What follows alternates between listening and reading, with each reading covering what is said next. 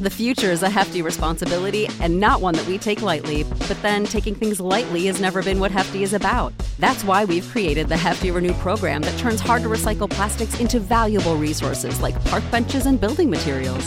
To participate, simply fill up an orange Hefty Renew bag with accepted items, tie it up, and drop it in with your regular recycling. That's it, it's that easy. It's time to rethink recycling with Renew. Particular valued resources may vary by geography. More info available at heftyrenew.com. When you need mealtime inspiration, it's worth shopping Kroger, where you'll find over 30,000 mouthwatering choices that excite your inner foodie. And no matter what tasty choice you make, you'll enjoy our everyday low prices, plus extra ways to save, like digital coupons worth over $600 each week. You can also save up to $1 off per gallon at the pump with fuel points. More savings and more inspiring flavors make shopping Kroger worth it every time. Kroger, fresh for everyone. Fuel restrictions apply. Hi, I'm Matt Lieb, And I'm Vince Mancini. and this is Pod yourself a gun. a Sopranos podcast where Vince Mancini and I go through every single episode of The Sopranos And talk about it. Very excited for all of you to join us for the season five finale of Pod Yourself a Gun. We have, you know, we've done all the episodes. Now we're doing the last episode of the season. Well Uh, said. Well said.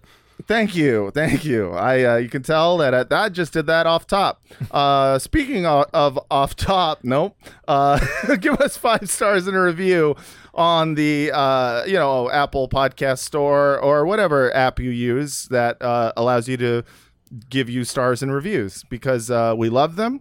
Makes us feel good and it makes us feel important. And uh, that's all that really matters to me. I just want to have more reviews than um, other podcasts of similar topics. Not The Sopranos, obviously, Mm-hmm. because we're the only one. Um, so yeah, go ahead and do that immediately, and we thank you. Don't we thank our audience, Vince? Indeed. for well for- said. Once again, Matt, we All right. do thank our audience on this, the day of their daughter's weddings. Oh, speaking of which, you had a baby. Uh, Yeah. Congrats to you Oh, on your you. baby. Yeah. Uh, we have not been introduced yet. Sorry, I wanted to say Mazel Tov. You had a baby. Yeah, Mazel tov to the baby, and that does allow you to talk early. That voice you just heard, uh, you know him from the Distraction Podcast. You know him from Defector. Ladies and gentlemen, and everyone else, our guest today is the returning champion of Sopranos season finales. David J. Roth is here. Hey, hi, how are you? Just I want to extend again, if I may, to Vince a Mazel Tov on. on Oh, Yeah. thank you. What? How do you say the thank you? Uh, In- Uh, I don't really know, Matt. Are you better at You say you're Jewish than welcome. me? Yeah, you just say you're welcome. uh, yeah, you can just say you're welcome to that, uh, or or you can say de nada. yeah. Yeah. Prego. Also, there you go. yeah, you can Yeah, say um, prego. The traditional Madone is actually usually what. Yeah, I mean it's an Italian baby, so you gotta Yeah, say, salute. uh, yeah. yeah, salute, Chendan. Um, uh, what is the Conti one? Auguri. I always like that one. Yeah, that was Conti El Guri. I don't know that one. I think it That just means sounds a good, lot of a lot of good things. Sick. Yeah. Well, lots of ways to say it. No ways to be grateful in Judaism. Nope. Anyways, uh,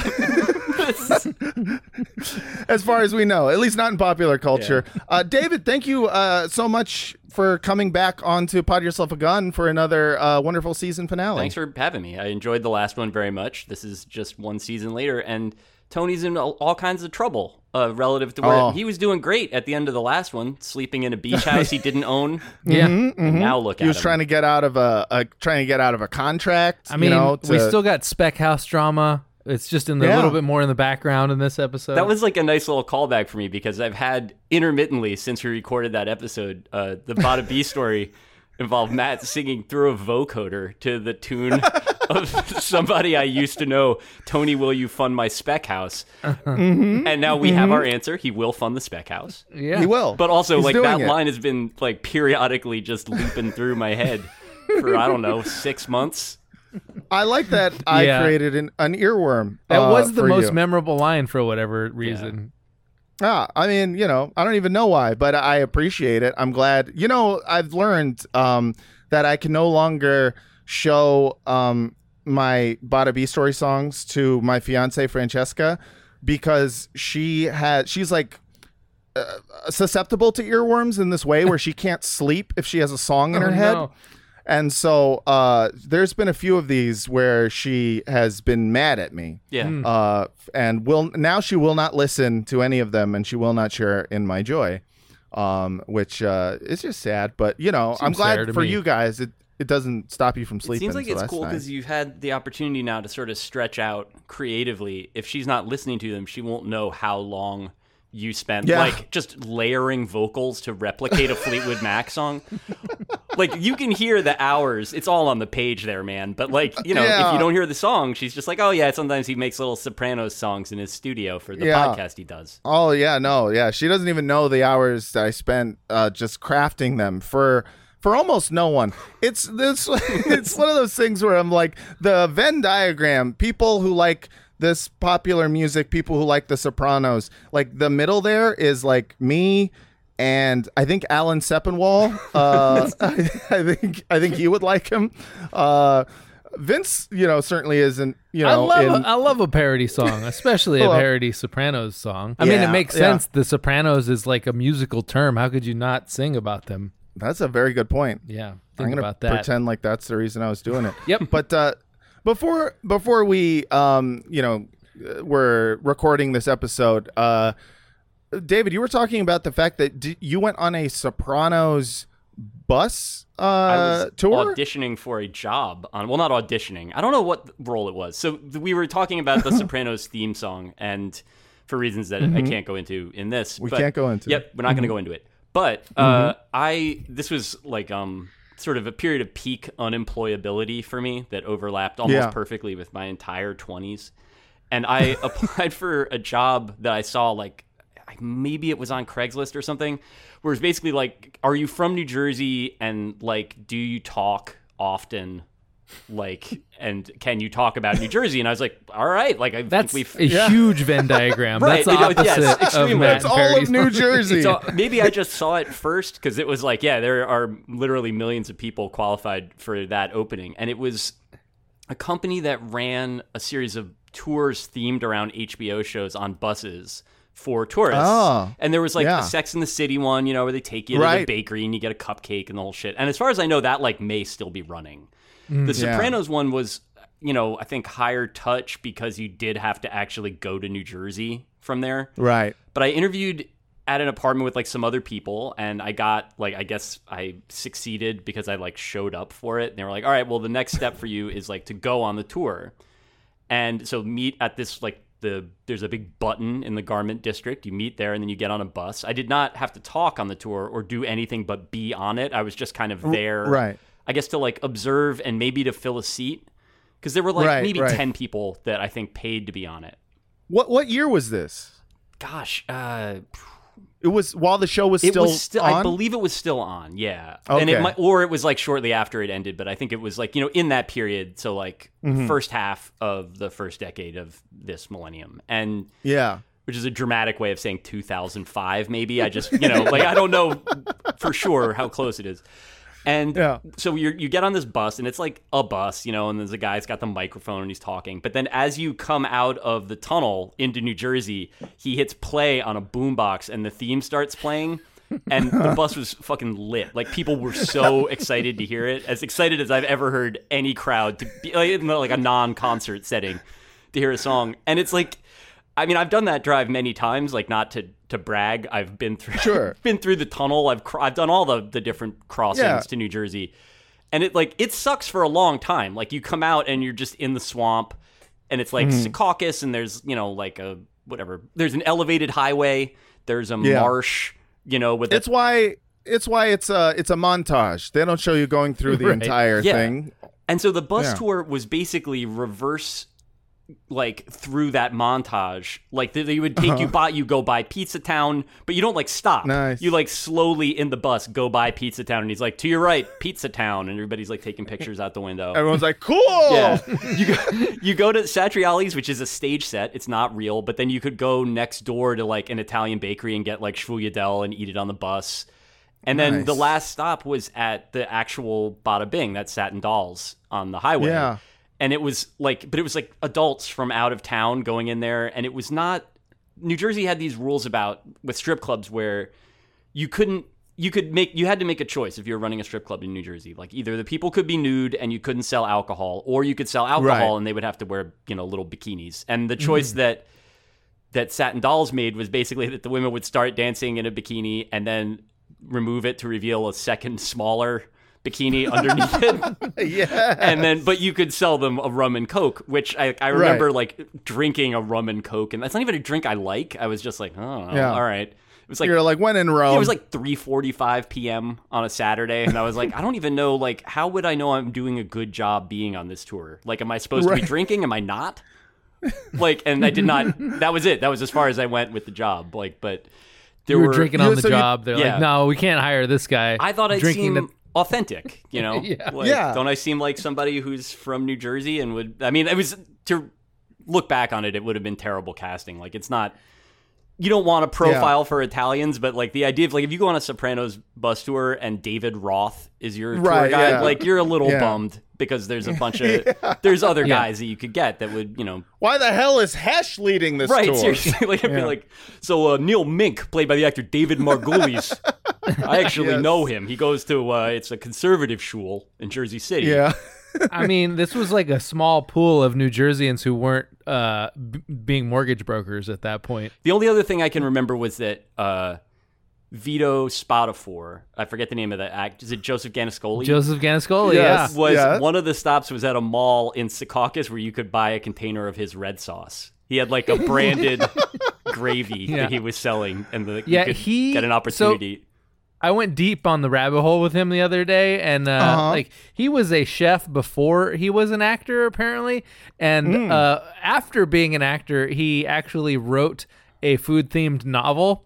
Uh, it's, it, he a wrote novel, like a fiction. in 2006. Gannascoli published a crime novel called "A Meal to Die For," a Oh, culinary boy. novel of crime. what?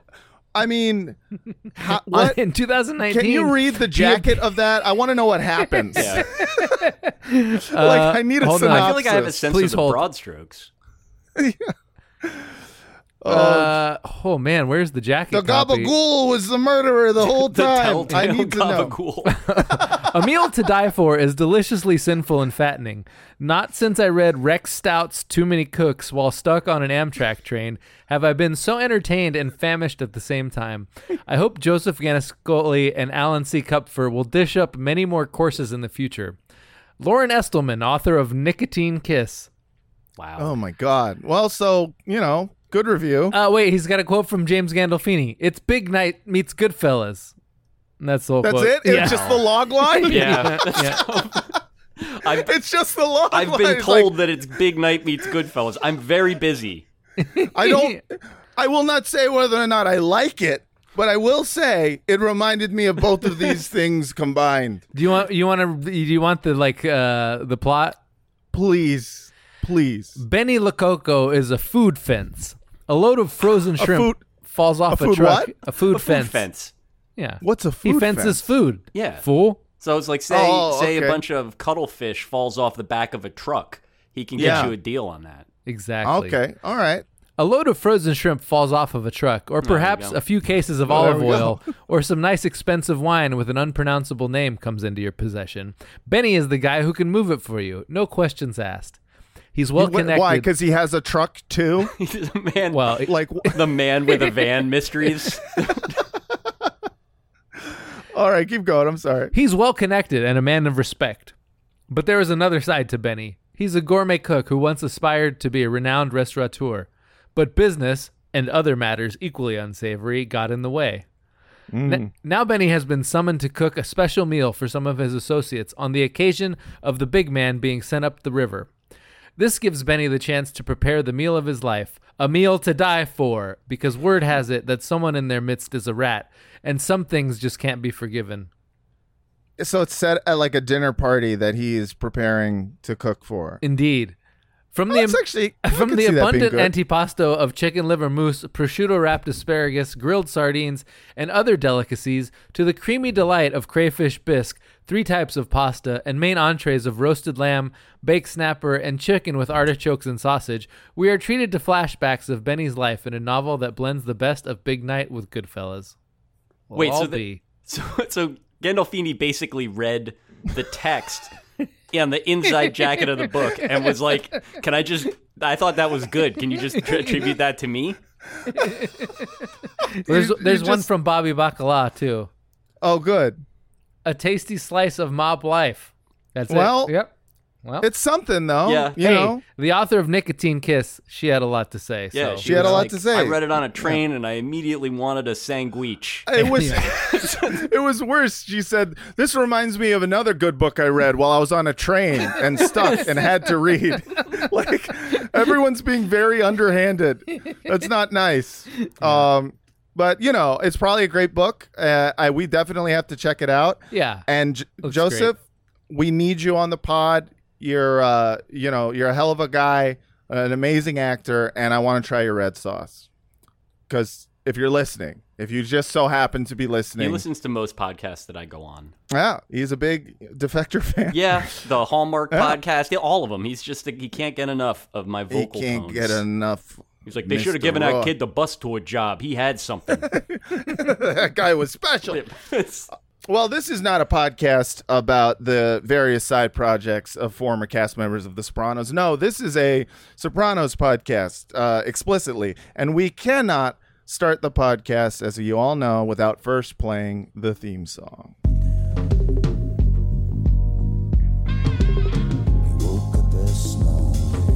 Pod.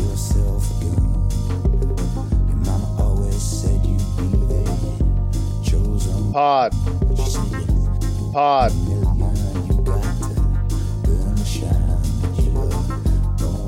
Podcast.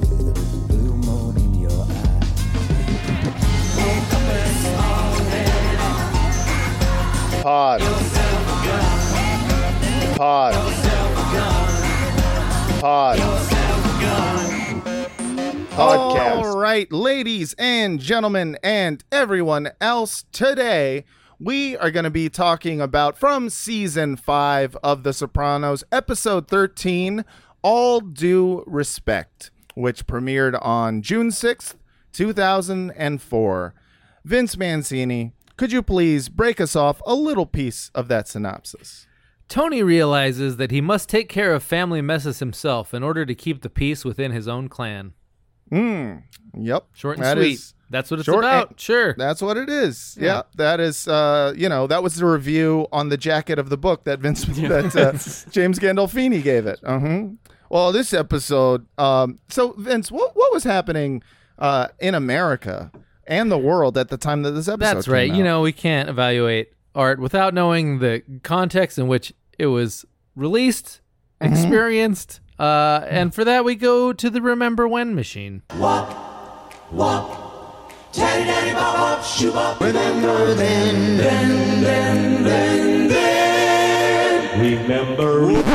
Remember when is the lowest form of conversation. That's right. We're going all the way back to June 6th, 2004. Uh, a lot of things were going on at the time. It was the 60th anniversary of the D Day invasion. Uh, Hmm. You know, when they landed on the beach. I remember that. all this stuff, and they got that guy's brother back because Yeah. he was the last one. Tom and Sizemore was uh-huh. there, I think. Yeah, Tom Yeah. Sizemore. Um, and that uh, that Adam Goldberg got slowly stabbed to death. That was a tough beat. That was a bad beat. But- yeah. Oh, that sucked, dude. When he was just like, no, no, no, no, and the other was like, it's in meine Scheiße, Yeah. or whatever he was saying. and uh, yeah, that, that was that was rough, dude. Yeah. Uh, it was, uh, you know, a lot of things, other things happened. It was the uh, 58th Tony Awards uh, ha- were happening that night. You know, the big, big winners were Avenue Q, which is one of the few plays I've actually seen. I'd and say enjoyed. tonight, uh, today's episode is uh, another version of the Tony Awards. It took too long. We've I'm all sorry. given ourselves a little Tony reward in. Watching Yeah. this episode. If I may, just I'm gonna plus one that with No, something that also didn't that work was very good. well. I'm gonna cut what I said, and I'm just gonna Yeah, you can keep. re-record it in your voice if you'd like to. yeah, yeah. I'm, in fact, I'm gonna do it. Yep. Go- I'm sorry. Go ahead. Other winners: Best Performance, Leading Actor in a Musical, Hugh Jackman in The Oh, Boy yeah. from Oz, Idina Menzel in Wicked. Oh Uh, yes. There's also Good uh, year. Uh, someone wait, best, wait, wait, wait. I'm sorry. Uh, Avenue Q beat out Wicked for best best musical. Is that musical. what- that's right.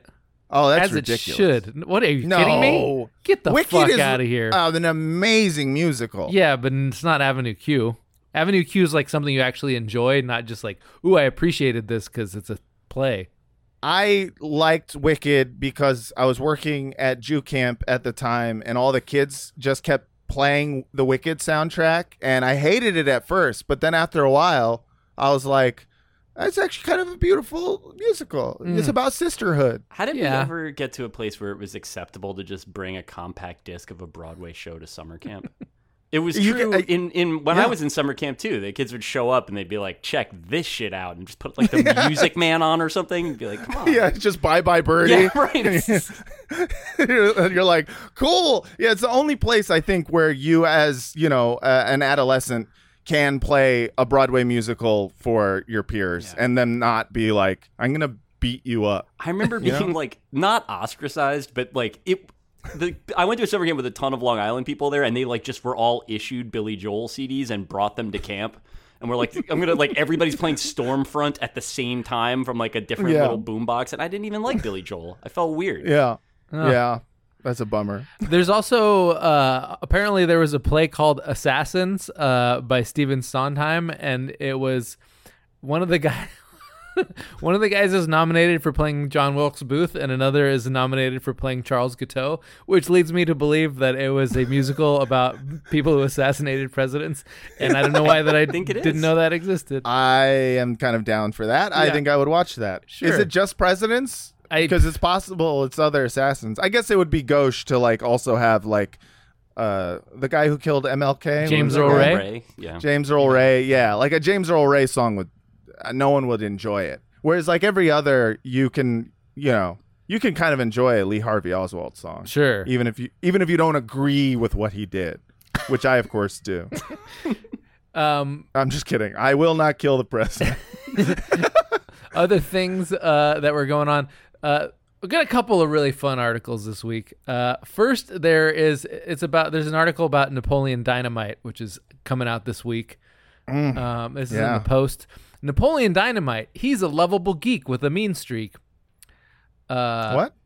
The history When was he mean? the history of cinema is littered with memorable geeks, from Poor Little Wiener Dog and Welcome to the Dollhouse to Max Fisher, the bespectacled oddball from Rushmore. But you've never met a nerd like Napoleon Dynamite. a swizzle stick of eccentricity, from his tight red perm to his distressing moon boots, the hero of the hilariously warped teen comedy Napoleon Dynamite is a cult figure in the making. I saw Yeah. uh, recently. We were talking at work about the Tremors family of, of films, the Tremors Sure. Tremors cinematic universe. The most recent one of them, which is from 2020, has uh, Jon Heder is the guy that isn't Michael Gross that appears above the title in that. Oh, Yeah. Jon Heder's now doing Tremors movies. Yeah, he he looks well. He looks fit. Um, I don't know why he was He's doing getting- that, but I guess maybe it's fun to do a Tremors movie. Yeah, I think you to know fight a work is work. Work is work. He was 26 when this article came out, so you know, do the math on that. Yep. Fuck. Uh, Jared Jesus. and his Jared Hess and his wife were 24 and 23. Yeah, we got another article, even more important, I would argue. Um, Yeah. This one's from the New York Times. For Bush and Chirac, it's a cow connection. Despite differences in style and substance, President Bush and President Jacques Chirac have something who have discovered something in common: a passion for cows. Oh my good god. In an this interview- is In an this is interview a Oh my god. This is an article this was published? in the New York Times, The New York Times. Yep. So that is that a big newspaper? I don't follow this very closely, but that is that one of the biggies. they do the It's one of the three.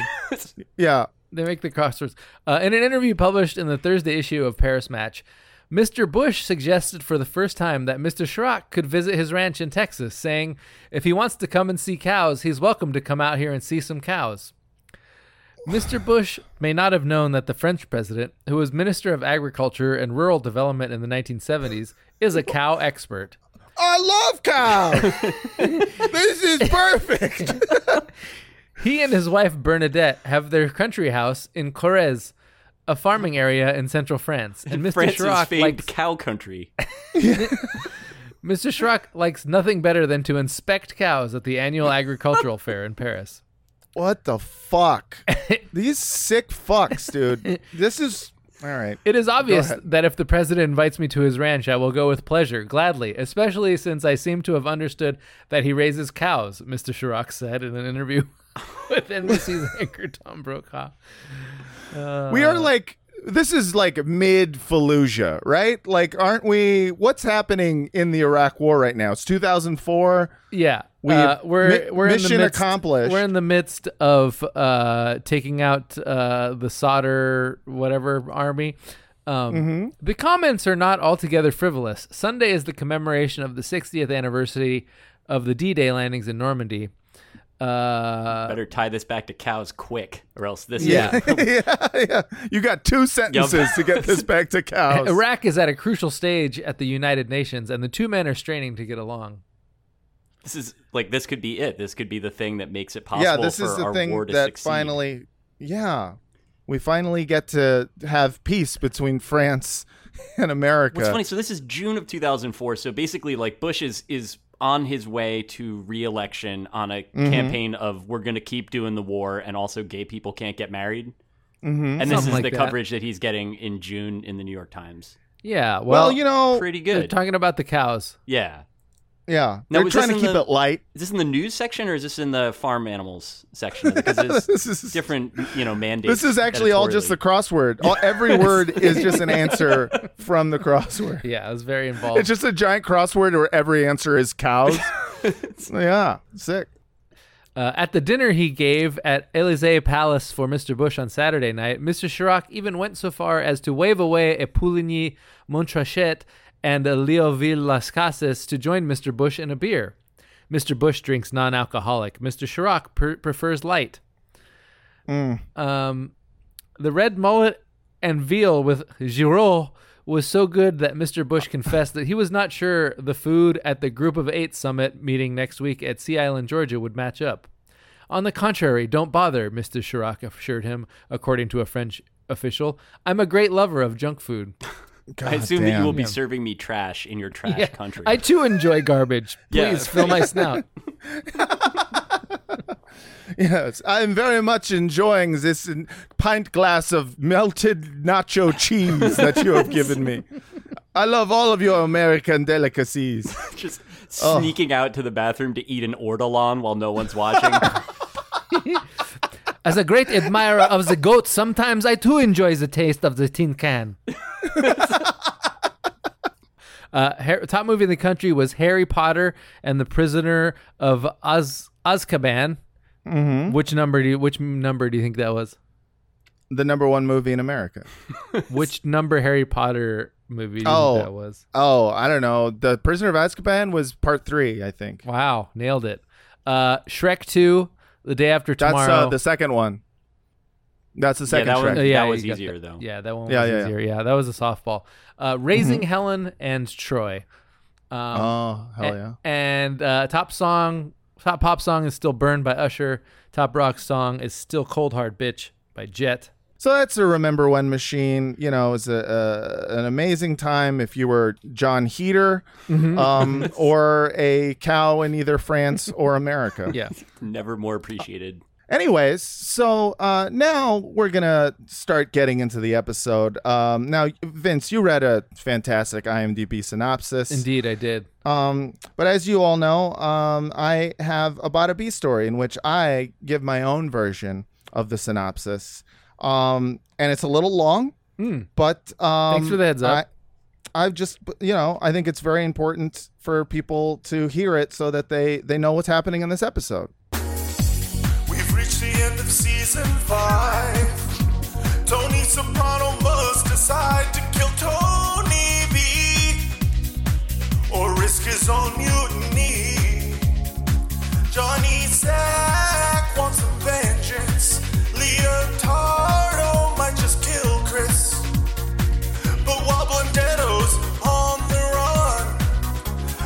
Soprano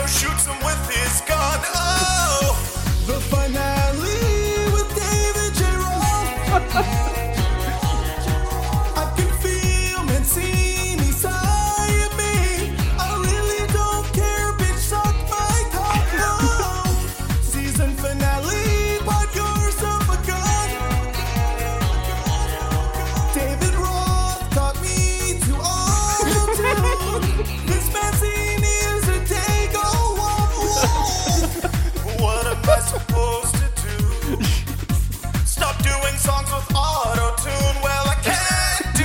We've been getting a lot of complaints. LA Matt. I won't stop Vince Mancini. This is for the piggies. and maybe after I finish the song, these hogs will join the Patreon. Oh,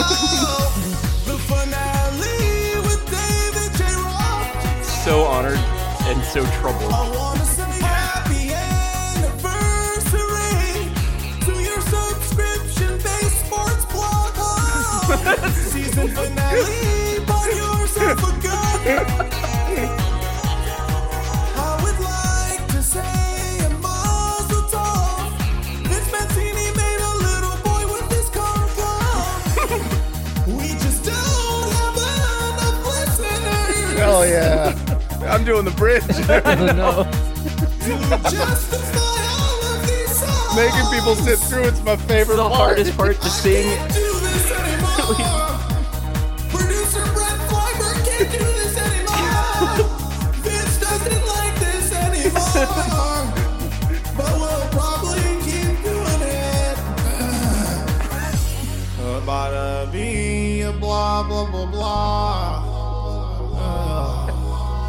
Jew joke, an Italian joke, a racist accent that I cut in post. Sorry, my name's Matt Lieb and I need a job. I really do. I just wanna sell my pilot. It's my name is Earl meets the leftovers. my resume's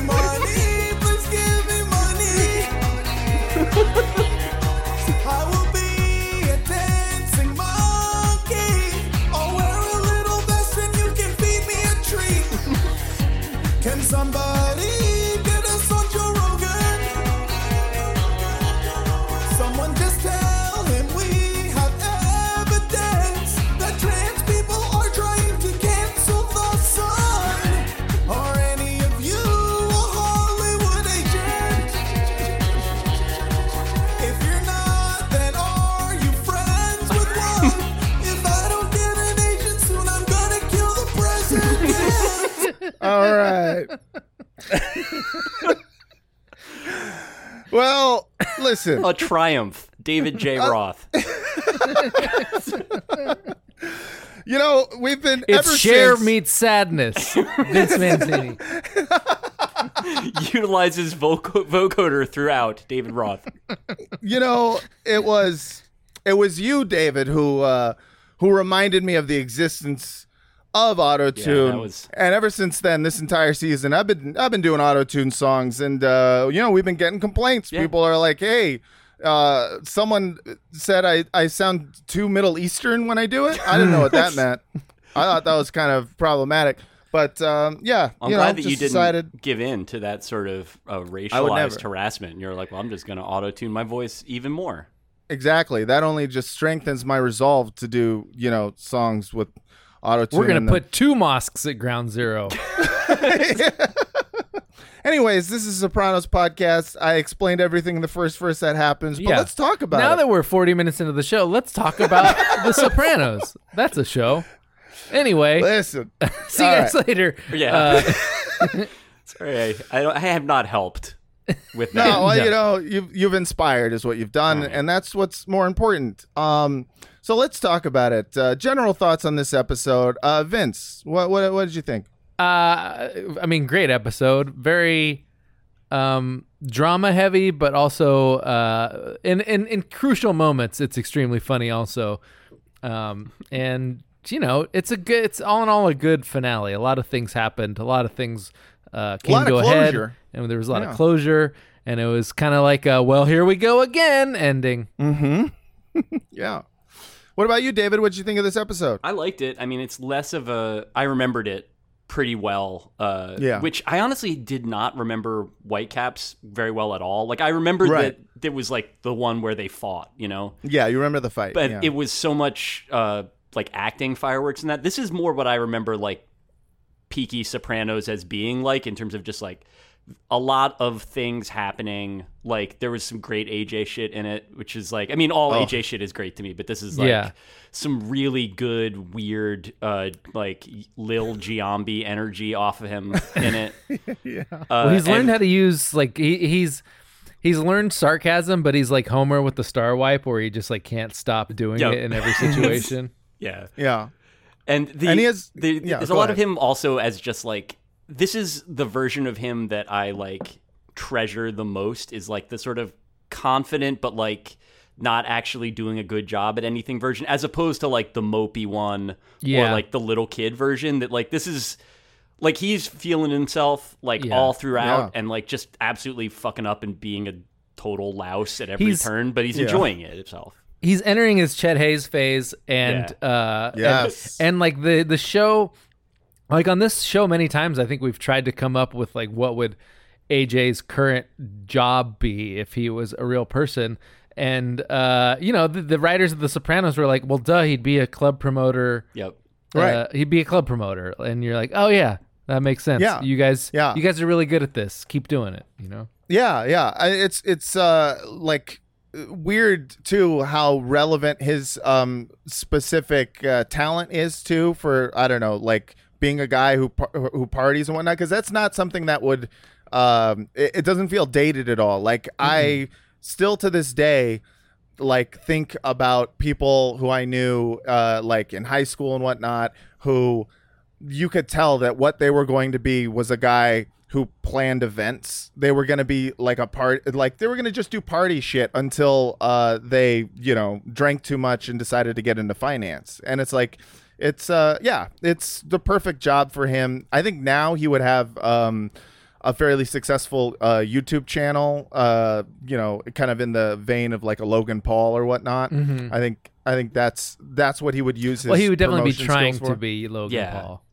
I Oh, think yeah, no, he wouldn't- yeah. More like I definitely know what you're talking about. Like I could just like names were sort of scrolling through my mind as you were describing that type of person of like people that I knew that we were like that in high school. We were just like really good at operating a keg, but like not interested in anything else really. Right. Yeah. There were floating rich kids. Yeah. Is like a very specific type of person who's like they've never needed to have like a goal uh because they've never had um they've never not had an opportunity to do something fun. Yeah. You know, like like they have too too many opportunities and it's there's a moment in this episode that I love uh where they uh see AJ just on the phone planning this party and uh, like Carmela and Tony are looking out the window at the gardener uh, and his son, and they're like, you know, maybe we gave him too many opportunities. Like, look at look at his the gardener's son over there. Look how hard he's working. And they're like, well, poverty is a great motivator. Uh, and it's funny because I love it. And it's not. It's no poverty is not so much what's motivating them as uh, fear Yeah. because you have forced them to do uh fucking you know the gardening Well, it's both. because And I was actually Well, like a promising kid, right? Like isn't that mentioned? Yeah. yeah, Yeah, you- he had to drop out of college. Yeah. because Meanwhile- Robert Loja fucked his dad up on principle. Right, Like, just yeah, awful. exactly. Yeah. And now AJ's gonna go take his spot at East Stroudsburg State. Yeah, which so Right. that I, I didn't realize was a real college until It is just a now. it's a real college, and I think this is again where maybe some local knowledge is like that is a very good poll. Like that that is absolutely what at the very least at my high school, but I think at a lot of other like middle class, upper middle class high schools in New Jersey is like kids that um that don't care about anything, but their parents have money and they're obviously going to go to college because of what class they're in. Yeah. Guidance counselors love to shovel them towards like state schools in nearby states where they're like you can play you want to pay like full out of state tuition to send your kid to like whatever coastal carolina or mm-hmm. like just like either a school that it has like d1 athletics that the parents have heard of where they're like oh nice st joe's yeah they got a bad Phil Martelli is their basketball coach, you know, like or like it's like an East Stroudsburg thing where it's like you know a four hour drive into Pennsylvania or Massachusetts, and you're like, well, now he's at college, like Yeah. so. oh, we presumably he'll be- vacationed there. yeah, right. Yeah. Like, we have summered there We. Yeah. um I heard a I heard a tape of a musical at a summer camp there once. but yeah i i, I also love that uh there's that moment at the end of the episode uh, where AJ is um, being told that he's not going to get any allowance. Um, and this is the first time we ever hear the words event planner uh, come up, uh, which is so funny because it's like to me a uh, just this. It's always stuck with me forever. The idea of AJ wanting to be an event planner, and uh, I love watching Tony and Carm try to come to terms with it. Yeah, That's because really the best show thing for him scene. as like Yeah. he has a thing at least now. Yeah. Yeah, and I have a I have a clip of that. Do your applications. Now. Wow. I was talking to his college advisor. She mentioned that AJ talked to her once about what might be good schools to study event planning. And planning. She says every hell letter is- in it. I am not really sure. Gay, isn't it? I don't know. I know you're around a lot of wealthy people. Well, And then he watches that DVD over and over again. The one with Mike Myers about, what's his name? Steve Rubell, the Studio 54 guy? oh, Jesus. just like the idea that like Tony is just like I don't know much about events other than that that's they're kind of gay like Yeah. people who want to put on parties I feel are like gay people I feel like uh, Carmela should have been all over this. Like she, I mean, she's like the event planner of that household. Like Yeah. she That's should yeah, know how much Effectively work. her job. Her Yeah. like Yeah. domestic role there is that. exactly yeah you'd figure that uh I mean, I, they seem relatively happy with it. Just like you were saying, David, it is like they. I, I almost feel like they would be able to handle if he was gay, if because they'd be like, eh, well, as long as he has a goal. Yeah. You know what I mean? he has something to do, someplace to go. That's not It's our like- house. Yeah. It's like sort of the triumph of AJ's lowering the bar over the previous Right. five seasons. Like at this point where they're like, well, he did like throw a party where there was a fight when he let his buddy get beat up.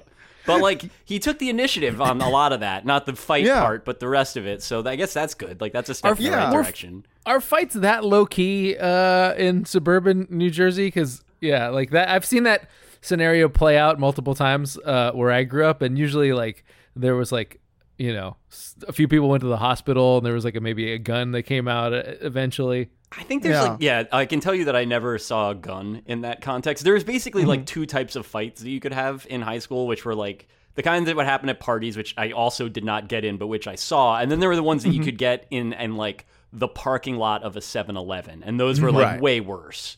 Yeah. But Yeah, like, I if mean, you're it near started- yeah. a big house with that much like fancy white brick on it. I think that's probably about as bad as it's gonna get. Yeah. Right. I mean, the part where it started over keg money uh, entirely hit home, but Yeah. uh, yeah. yeah. The part Yeah, I where mean- it didn't escalate into like you know a fifty person melee, I was like, "What? Where? No one's jumping in. What's what's Yeah. going on here?" No, we're that we're that lame in New Jersey. That's how we do it. Real small, real small I mean- and petty. Uh, yeah, it was definitely petty. It felt like really what like the the colors that they were flying uh, to know that they were enemies was they went to different schools. Yeah. And I, I feel like that, uh, especially in like a suburban area, like that's not enough to make you like jump into the dog. po- I like I'm no one's that willing to defend their school. Yeah, especially to be like, like, hey, he's he goes to our school. Like, nah. yeah, the idea of like you're riding for like North Caldwell High School that hard against Montville. They pick some. I mean, whatever. They're all funny towns up there, but it's just basically like really, really rich towns where Yeah. like that would be the kind of fight that you would have if you were like defending the honor of North Caldwell against some jackass from Montville who thought he could come in and not pay for beer. I did like the Right. idea that you know uh, they they look down on some school that's five minutes away as like, oh, that's where the trash people are from. Can you believe someone from fucking Montville showed up? Yeah. we got to get them out of Yeah. here. This is a nice Yeah. place. This They is a they are not party. allowed. That's real. Like there's a lot of I could tell you what people in my town said about people from like Midland Park. And it's like the only Midland Park had like the Hollywood video in it. Like it served a vital purpose in the broader ecosystem of the Bergen County of my youth. Like I had nothing bad to say about it. Brothers Pizza is there.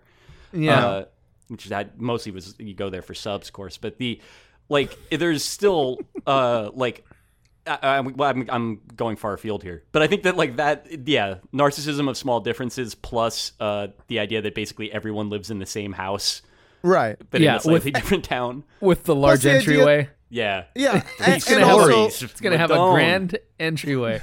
yeah, yeah. The foyer is the most important part That of was- a cool keg party. That was that felt very you know late '90s McMansion because even Mm-hmm. now like I drive around my neighborhood a bunch of ta- a bunch of houses were built in that era like every every third or fourth house has like a pointlessly large uh, entryway where it's like a, Yeah. just a two story entryway for a regular ass house and you're like what the fuck why did why did they do this dude, I saw so many of those last week. I was out. I went out for the Jewish holidays, and my uh, family's congregation they're having the, the they had the services outside this year at a day camp that I went to as a child like in like Yeah. the little basketball dome and it was nice uh but the drive up there through like Ramsey and Mahwah and then it's just on the other side of the New York state line there's so many of those houses many of them now and seemingly for a long time uh, just completely unoccupied but like really ugly garish uh, spec house type stuff that's like in a wooded setting. Like it looks like it would be nice if you put another house there, but this just looks like.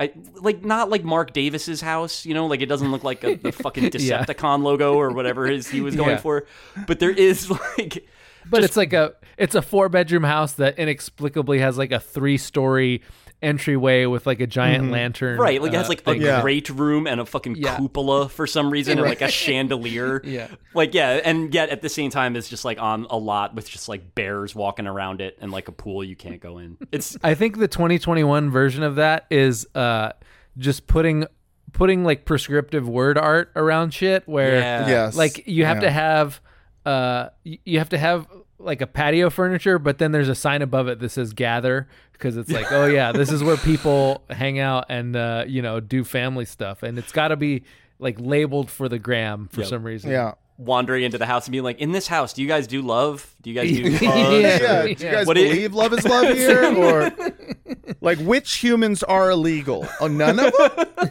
Oh, I think I like this house. Interesting. I feel at home. But anyways, Sopranos. in this, house we believe columbus was a hero yeah, exactly. Psychiatry is a racket for the Jews, and you must be loyal to your capo. Um, so yeah, this You is could an sell that episode. poster, I think, if you wanted to. Oh, I, I In uh, this it's house, one we're the, loyal to our capo in the cursive, the little Yeah. sort of rinky-dink Instagram cursive. Honestly, yeah, it's got to we be really 20 need to different make fonts at least Yep. we need to make the merch. We need to do it. Um, but uh, for me, this is an episode um, about how Tony uh, is actually a, uh, the bear from the beginning of the season. So the season starts out with a, a bear shows up and like holds AJ captive, and then Tony, uh, you know, he like plants himself outside to like fight the bear. But the art is that Tony is the bear. If you if you guys understand art at all, um, Is he because the- at the at the end he comes out of the woods, Right. Okay. Like a bear. I didn't see. I thought he was Rommel because of all the History Channel. He's also Rommel. yeah. Yeah. He's, He's, Rom- a gen- he's like- a Napoleon, but he's also Rommel.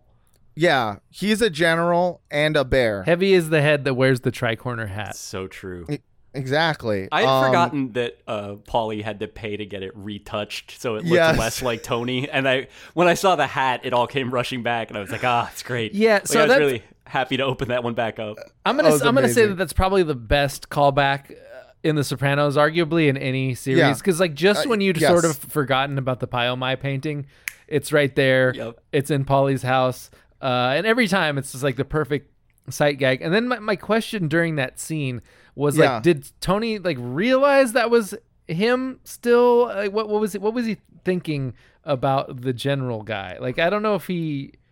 I think he knew it was him, uh, dressed up like a long a lawn jockey. That's uh, Yeah. he thought like uh, that. Basically, Paulie took it because he knew it was an expensive piece of art, and then had it retouched. Um, you know, to I think I To can't make it tell if he- less weird that he had a painting of his boss and a horse in his home. Right. Yeah. Yeah. I think maybe I don't know if he actually truly believe that he did it because he was making fun of Tony, but he was in such like a vulnerable position at the point at which he's over at the house because he's coming over to Paulie's house at that point to confront him about the fact that um, he knows that he is unhappy with the fact that uh, Tony B is still alive and everyone else is at risk because he refuses to kill his cousin. Um, so he's coming in ready to yell at him like I heard you had some beefs and then he sees the painting forgets all about it and goes like oh you, you just make fun of me with all your whores and what's amazing with all your whores. Yeah. what's amazing about that callback you're right i agree it's one of the greatest callbacks in tv history because not only is it like funny uh, but it also is the thing that in the end spurs him into action that's the moment he's like oh i am a general because he's been you know we had when we had felix on you know he was uh he was making a great point about how like Tony does nothing but wa- watches the History Channel and like shows about like generals like Rommel and sits around and goes, "Oh, I, that's like me. I'm Rommel." And uh, the, in this moment, he actually basically is being told by his, you know, one of his loyal underlings that I do view you as a general. I had you painted as a general, and that spurs him to go, "Fuck it, I have to do," you know uh, a lot of you know I have to Yeah. kill someone I love for the sake of uh, you know a greater good. And it does it in the one way that I think ever really works on Tony, which is shame. You know, that I think Yeah. he looks at that and he sees himself fucking duded up like George Washington, and he knows that it looks ridiculous. Like, Yeah. you can see on his face that he knows it's ridiculous, and that's why I think Yeah. he like is so keen to throw it out. And yet, like, you're Well- right. It's like the thing that's a kick in the ass, as opposed to like Silvio giving him decently good straight advice and knowing Right. that everyone else is mad at him. Like, it has Well, to come right. from Yeah. him, and it can only come from that place of like woundedness. Eh, But I yeah, Yeah. but I, and it also yeah, it puts him on his heels because he has to he has to remember his horse and get sad again, and then he has to get angry because something made him sad Yeah, and right. lash out at yes, that thing. exactly. The the Tony Yeah. cycle they call Yeah, it. yeah, Yeah. But I mean, like, I think on in a larger sense, like this this episode sort of drives home the point that the show is sort of about like the weight of generations, like the fact that you can't control that your your children are growing up in a different world than you, and that sort of goes back to the event planning thing, like. like like- right. like AJ has this thing that like he's growing up in a world that Tony can't understand because Tony did not grow up in like an upper middle class house uh, in the suburbs, which was the same Yeah.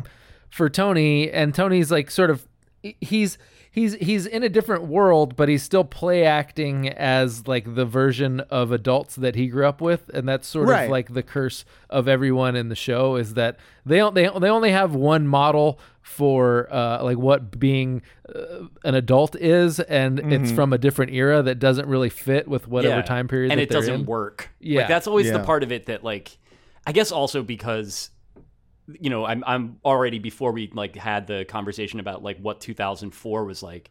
That this is like for all the the sort of like cheesy talk about like masculinity in crisis that you get now, all of which is just basically like weird teenagers on Twitter, as far as I can tell, and Jordan mm-hmm. Peterson or whatever. This Right. was authentically like the war was already going like pretty bad, you know, like Right. where it was going to start to go bad soon. That like we already had another one that we were fighting that wasn't going well either. That like it was clear already that we were like sort of out of answers and like yeah, the solution is always to sort of lash out in that Yeah. regard. But there's like Yeah. the context of it like deepens that because it's not Yeah. just like him being a grumpy man. Right. And I think like our version of that was we were sort of raised in monoculture and then we sort of were like forced out into a into adulthood right as it was dying. So like in our heads we were still trying to like join the monoculture somehow and be part of like these institutions that we'd grown up with and we're told, you know, like oh, here's the thing you got to do. You got to go be part of this like Right. larger work culture and get a pension and have and then like right, Right. as we got there it was like, "Oh yeah, that's dead." Like that's, That's, not a- obsolete that's now. Not a thing Yeah. That- yeah, yeah. That is Yeah. not a pathway to any success. Yeah. No, what you have to do is find your niche as like an event planner on uh Right. yeah. I feel like for this episode in particular, you know, with regards to the um the Tony B storyline, you also kind of like it cements what the entire purpose of the two Tonys was. Cuz like you've got basically um you've got two versions of Tony Soprano uh, in like you've got himself and then you have Tony B who is basically who he could have been uh, in a different life had things gone gone differently you know in uh, you know back if he hadn't fainted Yeah. and uh, missed getting arrested uh, like Tony you know the way Tony B was you know what his life basically could have been and like Tony B kind of like mirrors uh, a lot of the same pitfalls. Like they both have uh, rage problems, and they uh, they both I think um, are just walking like defense mechanisms. Like they they basically are just resentful at all times. Tony and, uh, B's like the model of masculinity that Tony is sort of working off of, but he Right. he accidentally found a new path because he couldn't uh like he couldn't maintain that. Like he wouldn't he wouldn't have just like killed the guy who killed his buddy right like he he is uh, he's he had too a little 'cause- bit of professional managerial class in him in a Yeah. way that Yes. Tony B did not. Right, right, because Tony B was locked away. So like Tony B is uh, completely a slave to his, uh, I guess you know, uh, his impulses in this way, yeah, to especially the old with school to idea about like blood feuds and uh, Exactly. yeah, you know and and and Tony has been kind of like whittled down a little bit, where he's kind of like had to fit in uh, to this, you know, this new world uh, where you know he's got the responsibilities and cannot just up and murder Philly Leotardo's, you know, uh, brother Billy. Um, and so yeah, it's like he's almost like parallel universe Tony uh, that like shows up the beginning of season five, and then at the end Tony has to like close the portal, and he does that by shooting him in his face. Yeah. yeah you know. he has to kill the generation in which he was uh Yeah. you know an underling and sort of in, Right. in order to fully manifest the the reality in which he is like the boss guy and he is the leader and also Yeah. is like whatever has is like a member in good standing of like polite society to a certain extent you know that like never Mm-hmm. like obviously like the work milieu is never going to allow that but it is like that basically like he can have like a big house in a community of rich people who are like doctors and lawyers whereas Mm-hmm. Right. like i don't think that that like tony b like had or i mean that was the whole as i recall like all the guys that were like in and out of the crew this season that got out of jail and stuff like that like just didn't have even that like modicum of like sort of life skills, you know, that like they couldn't Right. be straight, they couldn't pass as straight like society members.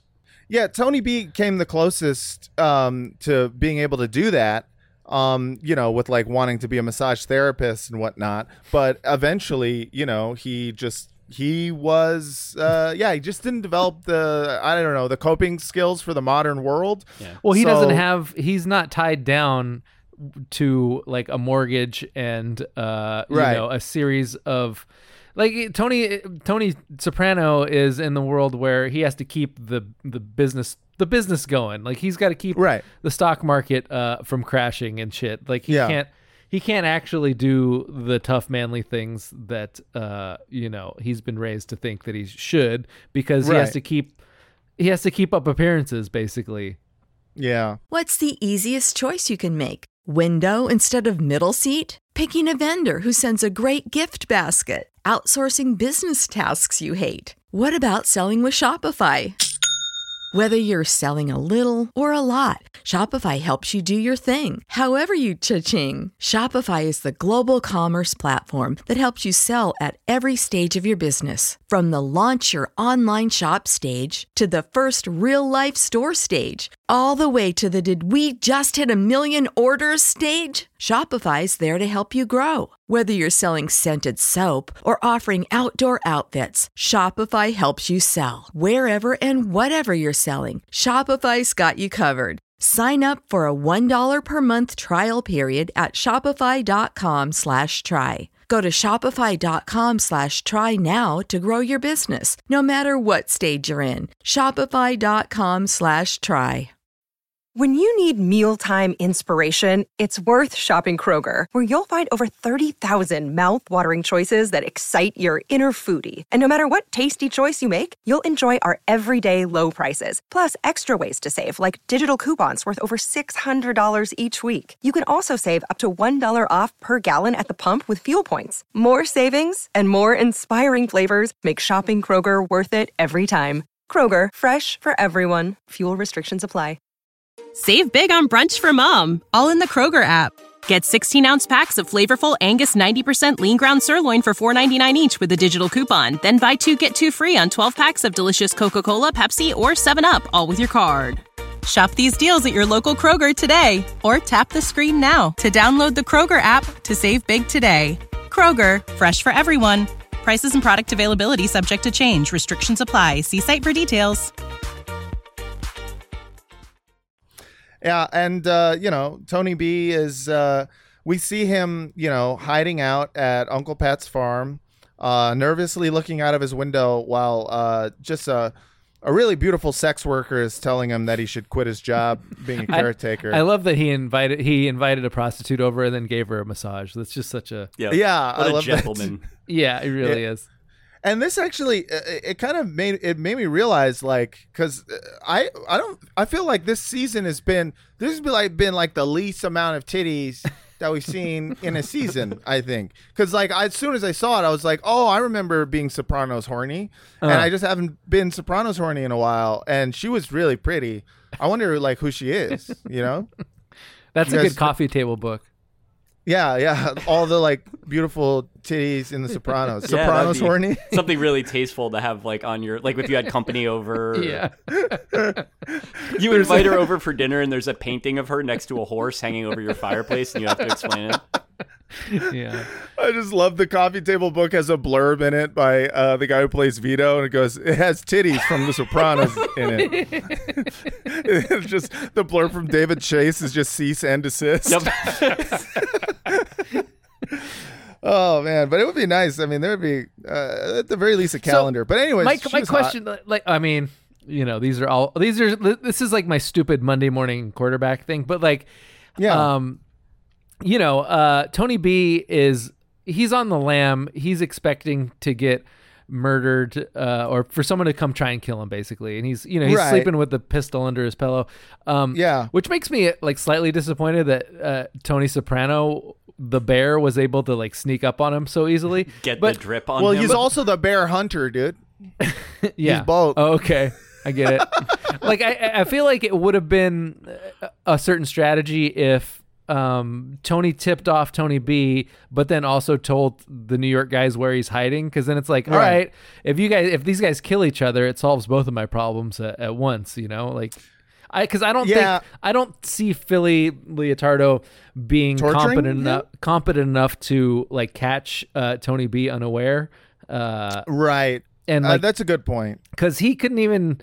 I mean, Tony Soprano ran him ran him off the road into like a freaking uh, garbage truck. Like, yeah, he- you see Yeah, that that's when true. he's trying to get in, like when he discovers uh, Tony B's body, that he's like trying to sneak into the door, but he still has a cane in one hand. Right. And so there's part of it, but another nice little like bit of visual Right. gag there, where you're like, all right, well, this is good luck with that, man. Like, and the same Yeah. same deal with the scene where uh, you know Phil and his buddy are are trying to ask Chrissy's mom where he's at. Like Oh, that whole scene, I'm like, why can't Chrissy just shoot him? He's right there. Yeah. Right.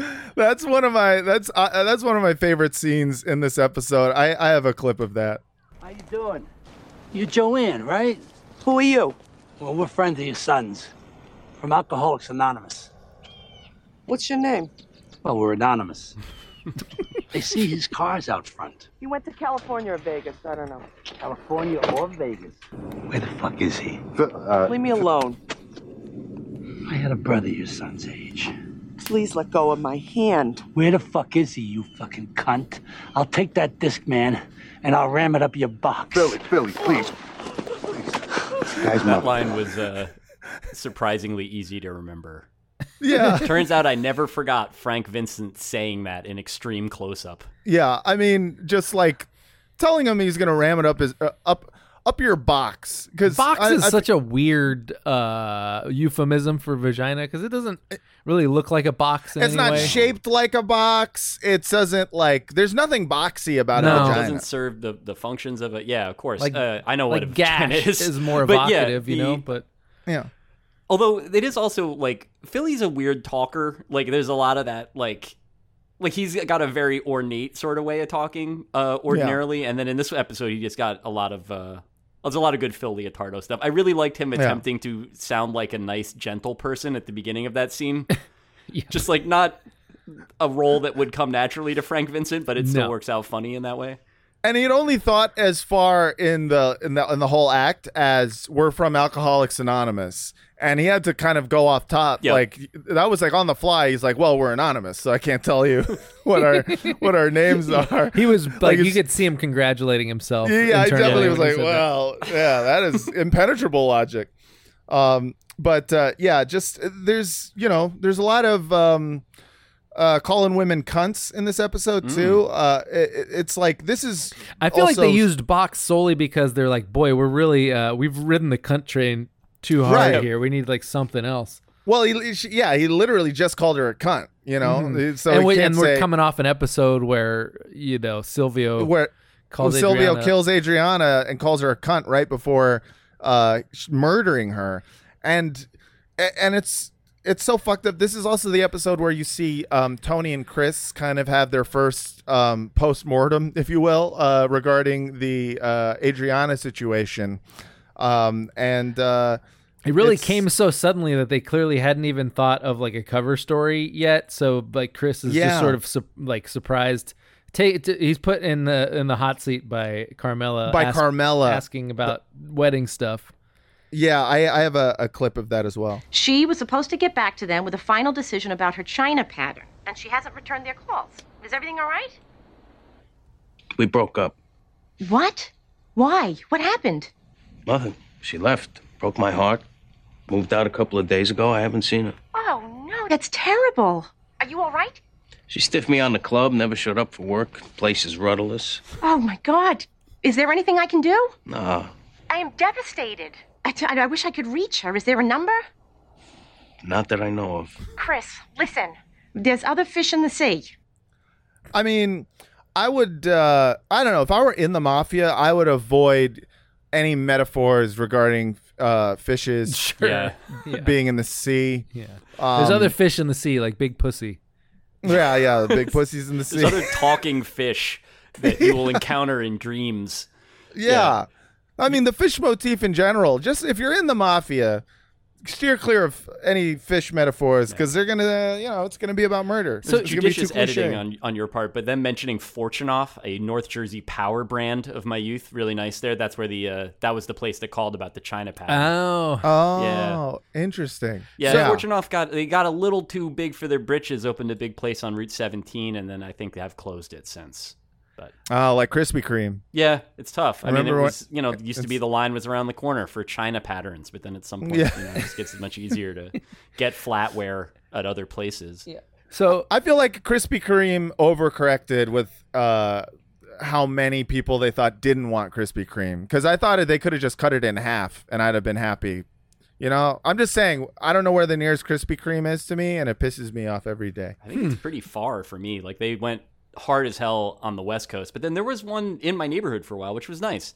I didn't Yeah, always go there, but it's nice to smell as you walk by. It was really nice to smell. It's just so good. So Mm. Christopher mentions that uh, the Crazy Horse is rudderless now, and Yeah. uh, and then maybe like a scene later, Benny shows up at the Crazy Horse, and Right. there is an awful new metal band. Uh, Yes. on stage, and, and and like I don't know if that was.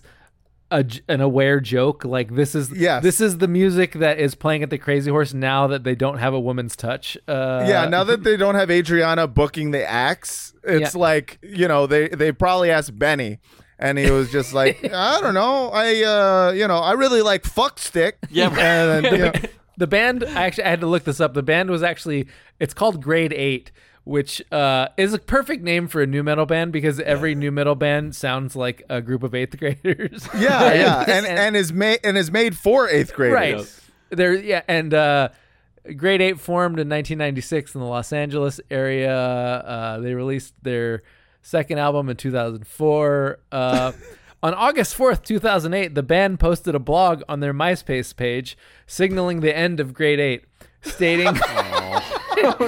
stating, I think we are just ready to do other things, and we wanted to leave grade eight the way it was, not change the sound. Uh, yeah, go out on top. The blog you know? goes on to state that they had started a new project called The Kill Generation, although nothing has been heard of the project since the blog was posted. Uh, Oh, well, man. Yep. You can I mean, hear yeah. those Everybody. creative differences on stage too. It's all in the monitors. Yeah, yeah, yeah. You can well. stop trying to change the sound, Brett. Um, yeah, uh, yeah. It, I, the, I felt like the fucked up thing about getting murdered by the mafia is, um, is that you have the added indignity of everyone has to talk shit about you. Yeah. After the fact, like you know, so you know, in the scene where basically Tony is confronting Chris about it, uh, you know, he Tony just once again calls her a cunt. Meanwhile, Chris is like saying, "Oh, you know, she left me. She broke my heart. She left work. She's leaving us rudderless at the White Horse." And it's just like, nah, not only are you dead, but now everyone's gonna think that you suck, and that's just Yeah, uh, that you weren't loyal to Chris. That was the only thing that she was. Yeah, it's uh, it's yeah, you know, the mafia is not nice sometimes. That's no, what I think. mean, it's. It, I think that. I mean, whatever. I, I'm interested. I'll probably, you know, I'll certainly listen to the next season, and I'll probably watch some of the episodes too because it's Mhm. like interesting to do. I don't remember liking the sixth season very much, especially the first half of it, and I felt like Yeah. it was that what you're talking about, like basically what we sort of keep circling, which is like how uh like stupid and nasty all these people are, is Right. like at some point that clearly starts to weigh on Chase himself, I think. And Right. he is like maybe pushing on the bruise a little more than is necessary. Like I Yeah. mean everybody knows. Like it's like there was still like the way that the show got covered and talked about and probably watched by a lot of people that watched it, like yeah, they just thought they were like cool guys hanging out or whatever. That's Mhm. always Right. a problem with mob movies. But like in this case, like yeah, you don't need to see like how ungrateful and how like sort of fucked up and, and petty everyone is. It, it's Right. still funny. It's well done in this season. I feel like they Right. start uh like maybe underlining it a bit much. Yeah, Yeah, I don't know. I like. I really think that that stuff is kind of important. Just like to Oh, definitely. uh, that David Chase refused to make them. uh not I don't know like likable isn't the right word but uh you know he refused to make them good people uh, Like heroes. yeah he Yeah. he'd never let you forget that and that was kind of the thing with Silvio too like uh little Steven apparently like really didn't want to do the scene where he like shoots Adriana and Right. calls her a cunt and David Chase was like oh no you're doing you're absolutely doing that yeah, you, you have to. You're a bad guy. And yeah he's like, don't "All right." forget who this character is Right. Yeah. No, I mean that But- makes sense. I mean, like, and I think it is it is important because, like, obviously the other side of that is like, like I remember um an episode of like the MTV like real true life whatever it was Jersey Shore Mhm. where it was just basically like a bunch of like rageaholic New Jersey guys going to like Jenkinson's boardwalk and trying to start a fight like every night.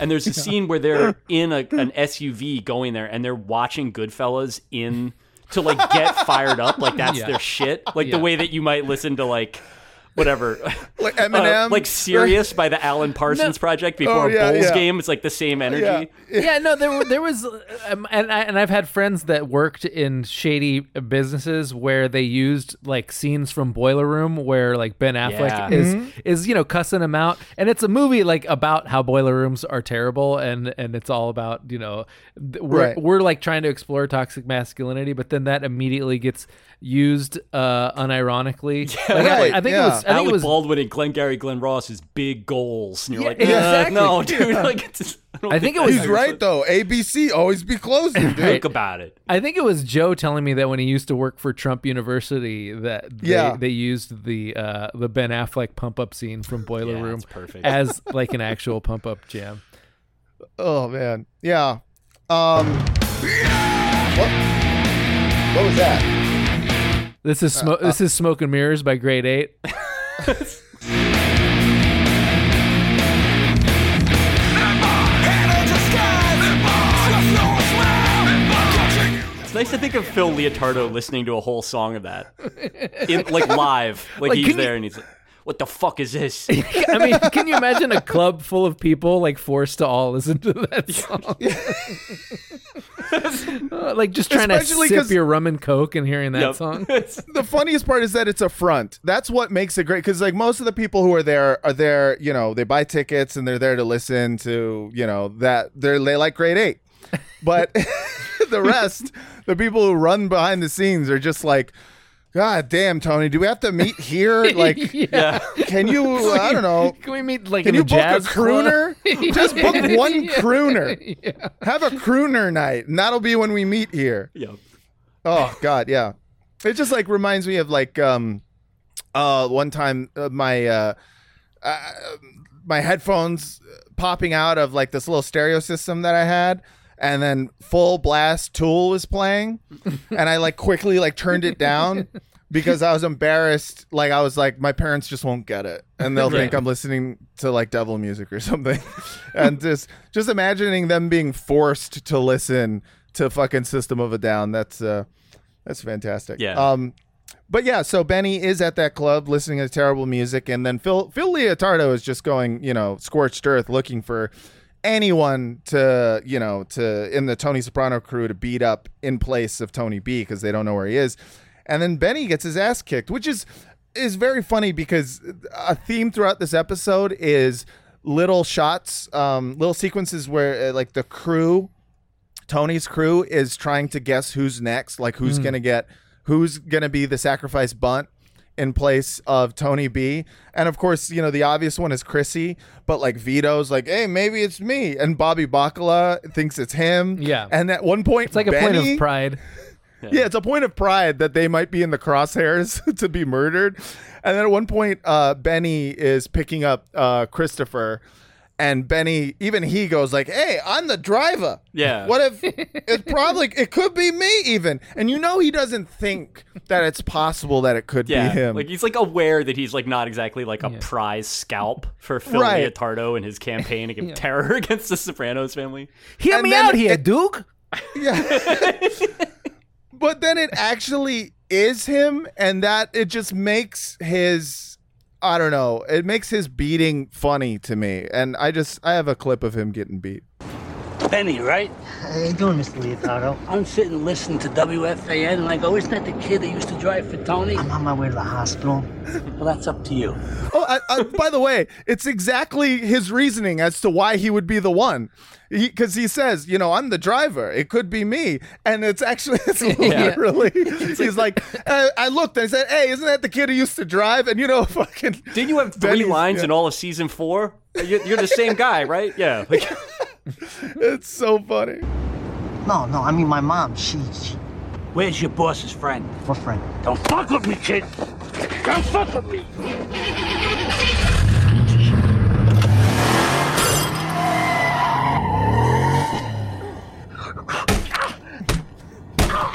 Where's Blundetto?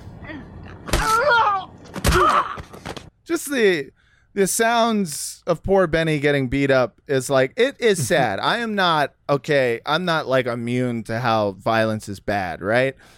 But it's very I don't know. Yeah. Sopranos does violence funny. Well, look, the Plumbers Union Health Plan is going to cover all of his injuries. Exactly. I really think Really? this episode should have been titled "The Plumbers Union Health Plan." Absolutely. Yeah. Yeah. It's gonna take care of him. Yeah, Tony visits Benny in the hospital and uh, you know, tells him he gives him he gives him a raise. He like it gives him a prom- like a promotes him. promotion, being like, if you ever wake up, yeah. There's a lot of like people like having really bad health shit happen because like Junior has that too, where his, his lawyer has like a stroke and he's like, he's gonna Yeah. sound a little stunad for a while, but the good news is my tri- my trial got pushed back. like it's all. Like Yeah. You can, yeah, the sociopathy again is like pretty uh, close to the surface there. Right. Yeah. And Yeah. and it's uh funny. Junior can't even give it good advice because he hasn't thought about anything except himself for the last like six months, and also Yeah, but- dementia. And also dementia. He's losing his mind, and and this is like um, this is the most lost we've seen him cognitively in a while. Like he Mhm. had that like moment early on where he's like, you know, they got him on some meds, and you know he finally he's not wandering the streets anymore. But yeah, cognitively now he just like he has no idea what Tony's talking about and can't help you know give Tony in any way. Can't give him any any advice, and uh, is sending a fruit basket. So um, what he finds more important. Yeah. So my question about this episode is: this the first and only episode where Melfi actually like gives something approaching good advice to Tony? Well, that's interesting that you would say that because I thought this is the the peak. Damn, Melfi, read between the lines here. Uh, like I thought she did a terrible job. I titled this clip "Melfi is bad." I mean, she's think this is always bad, but this is the only time that she like she's like, no, you have to see past your own hurt and uh, you know, actually make uh an objective decision here. And that was kind of like what he needed in the, to hear in the moment. I mean, I guess he did need. I guess it is good advice for him and for the mafia in general, but it's bad advice in terms of she is unwittingly uh just pushing him to do murder of his own cousin. But Yeah, that's what he has to very, do, though. She's very aggressive too for that context. Like I always thought that the therapy scenes, as somebody who's like a long time therapy vet, like Yeah. they generally get the beats right. And in this case, she's like Yeah. getting in his ass from Jump Street on that. And Yeah. it's like, well, I mean, you have the clip, but it's like. It's a little jarring. Like, yeah, the advice is good and stuff, but it was like that felt less true to life than usual for me. Yeah, because it's coming from um I don't know, it's coming from a place of exasperation and annoyance that she can't uh give advice without knowing the details, but she continues to do so anyways. So it's all it's so yeah, I have the clip. This is very difficult for me treating you. Look, I'm, I'm not trying to be difficult here. We spent hours getting to the realization that your feelings for your cousin stem from guilt and shame. Do you remember that? Do you care? Yeah, it, it's just that it doesn't It's matter now. It's just that here we are, as always, back at square one, with you going into high sentimentality mode. Sentimentality mode. We were children together. What I'm saying is, whatever you want to do vis a vis your cousin, your son, whoever, own your feelings. I'm very confused. He's very confused because he's like she's is Melfi's- right. she's right in that instance, though. Well, yeah, but like, he is the one- completely acting out of his own, uh, you know, feelings of- Sentimentality. if- yeah, he's acting out of sentimentality and guilt, and not like doing what is best going forward. Yeah, I, gu- I guess it's true, but I guess because you know, had Melfi known the context of what uh, he, Tony was considering doing with his cousin, I have a feeling she'd be like, "Well, morally, that's the wrong thing to do. That is also to do the murder." If he were to say that, that's the one thing that would have broken the doctor-patient confidentiality. Of course. I know this because I watched an episode of Evil last night where a doctor explains it to his patient. I don't have any real understanding of, of how anything works outside of television, but it is like if he's like, I have to do a crime, but I'm feeling Right. a little weird about it. What do you think? Then like she would, if he said that to her, she would have an obligation to go to the cops with it. So he's like not wrong to be cagey about it. No, right, of but it's okay. But assuming that she doesn't go to the cops in that instance, which I, you know, I assume she would, but Yeah, it's been established. like what would. what what would she, she you don't you think she would advise advise him against uh like killing his cousin or giving up his Yes, cousin of course. no because i don't think so He would advise. She would advise against it because of the fact that for her, murder is wrong, no matter what the right but the, the outcome situation. the outcome is more murder because they're all going to war over this guy who killed someone else I think that she would uh, she would just abdicate responsibility for she is not herself going to be the one to be like you have to do the murder. She would mostly she would just be like I have I don't know I'm out I don't I don't have any advice for this. you don't think she'd I- be like why don't you give them up so they stop like killing your underlings uh I I don't I mean I guess it's whether or not she would actually like give she wouldn't give advice. What would end up happening? I'm just saying she if she knew what she was saying was actually going to end up in the death of his cousin at t- you know by Tony's hands I think she would be horrified and be a little Sure. sad that she gave that advice. I agree, but I think she accidentally, because of the situation, I think she accidentally gives good advice in this situation. That's fair. I think all the advice that she gives is decently fine. The tonally, it was a little weird. Like you're not, I don't think supposed to, uh, uh, like be that aggressive. Like she interrupts him when he's talking and stuff Yeah. like that. Yeah, Things that like yeah. just therapists don't do. I mean, I'm gonna. Right. We already know at this point what kind of therapist Jennifer Melfi is, Is, but it's yeah. still like yeah, it's well bizarre. that's that's part of the beauty of the show is that um in this case also like it, it always shows jennifer i think in a, in a lesser show it would show melfi uh you know doing like stereotypical therapist things and actually like getting to the root of tony's problems but in the sopranos she almost exclusively like reacts out of her own hurt and her own pettiness and her own like feelings of like insecurity as a psychiatrist or whatever the fuck and in this case she does uh, the exact same thing. Like she is reacting out of her own uh, annoyance with Tony that Tony won't tell her. It's so it's like it's almost like her own like FOMO reaction. But I think it's- Totally. uh, but I just think it's funny in this case that it ends in her actually maybe giving good advice. yeah, go, giving. Well, uh, it's funny for me that it ends up in uh, a murder that she helps Yes. to Yeah, that push she along. essentially browbeats him into. Like, I don't think it's like Yeah. necessarily helping. She's like, "Are you? When are you gonna fucking get over yourself and kill your cousin with a shotgun outside Exactly. your Uncle Pat's It's- farmhouse?" But that's Yeah. that's what he had. Yeah, he, It's what he, he did. What he had he to did do. what he had and, to do. And at the end of the day, it wasn't necessarily Melfi who is the one who was responsible. You know, Sil pushed him to do it. His crew was pushing him to do it. Uh, fucking, you know, Melfi pushed him to do it. the haunted But at- painting of himself as George Washington, Yeah, Exactly. calling out to It- him. it was an amalgamation of all of these pressures uh, telling him he's got to do it. And yeah, at the end of the day, it was seeing him looking uh, like Napoleon uh, that uh, you know pushed him to uh, drive up to Uncle Pat's farm and murder him. And and once that happens. Um, we've got uh, you know Tony. He returns back to the Bing. Everyone knows what he's just done. No one says anything, but they um, they show him respect uh, by giving him fresh bialys Yeah. and and uh, just this like very Italian, like, hey, we have some snacks for you because yes, we know yeah. you've had a hard time. yeah, the only way we can show affection is through food. like this little Jewish pie. Yeah, yeah. so my question, like, what's the uh, why a bialy sandwich instead of a bagel sandwich? Like, what are the situations in which you uh, go to a bialy over a bagel? There. Well, when you just murder your cousin, I think Sure. is one of them. customary. Yeah, it is. There's a lot of this. It, it's. I mean, like parts of the Talmud that are almost never studied.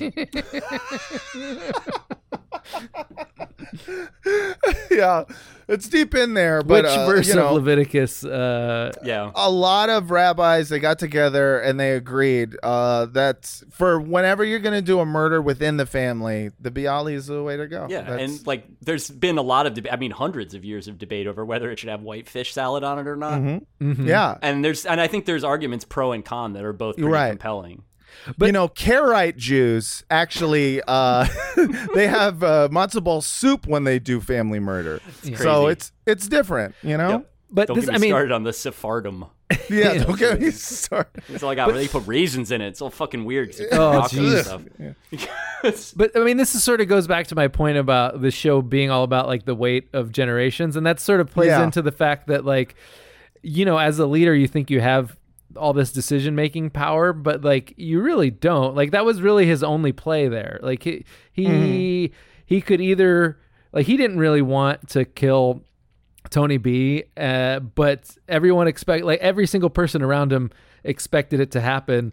And in order to like maintain, he could either he could either continue to be the leader and do that, or not do it and stop being the leader. Like that was sort of the only two choices there. Yeah. Yeah, and that was uh, it was the correct choice. Um, and you know, as much as Johnny Sack, I think fights it at the beginning, where he's just like, "You've solved nothing." Now Phil Leotardo is more mad than ever. Um, Tony gets him to like, I don't know, see reason, where he's Yeah. just like, "All right, he's dead now. Now we settle this with money. Yeah, We're yeah. done settling with blood. Mhm. It's it's it's money time." And um, you know they have a, a conversation in which uh you know they and that was that was the entire genesis of the mafia was Mm. like when Meyer Lansky and Lucky Luciano and all those guys started the syndicate it was basically this is going to be about business now and not Yeah. like Sicilian blood feuds Yeah, about like just like who omerta yeah who looked Right. at whose sister wrong and whose family is feuding with wh- who whose family like Yeah. business is business is the only thing that keeps Sicilians from murdering each other for stupid reasons There's a nice moment where, where Johnny Sack is talking about it too, where like after he says it, you know, like whatever, I'll give him twenty five percent on the casino and stuff, and Johnny Sack's like, I think I could sell it. Like it's just Yeah, like, yeah, right. right. Yeah, yeah. We're all fucking assholes here, and we only Yeah. care about one thing. So like maybe I'll remind him of what kind of asshole he is and see if that right works.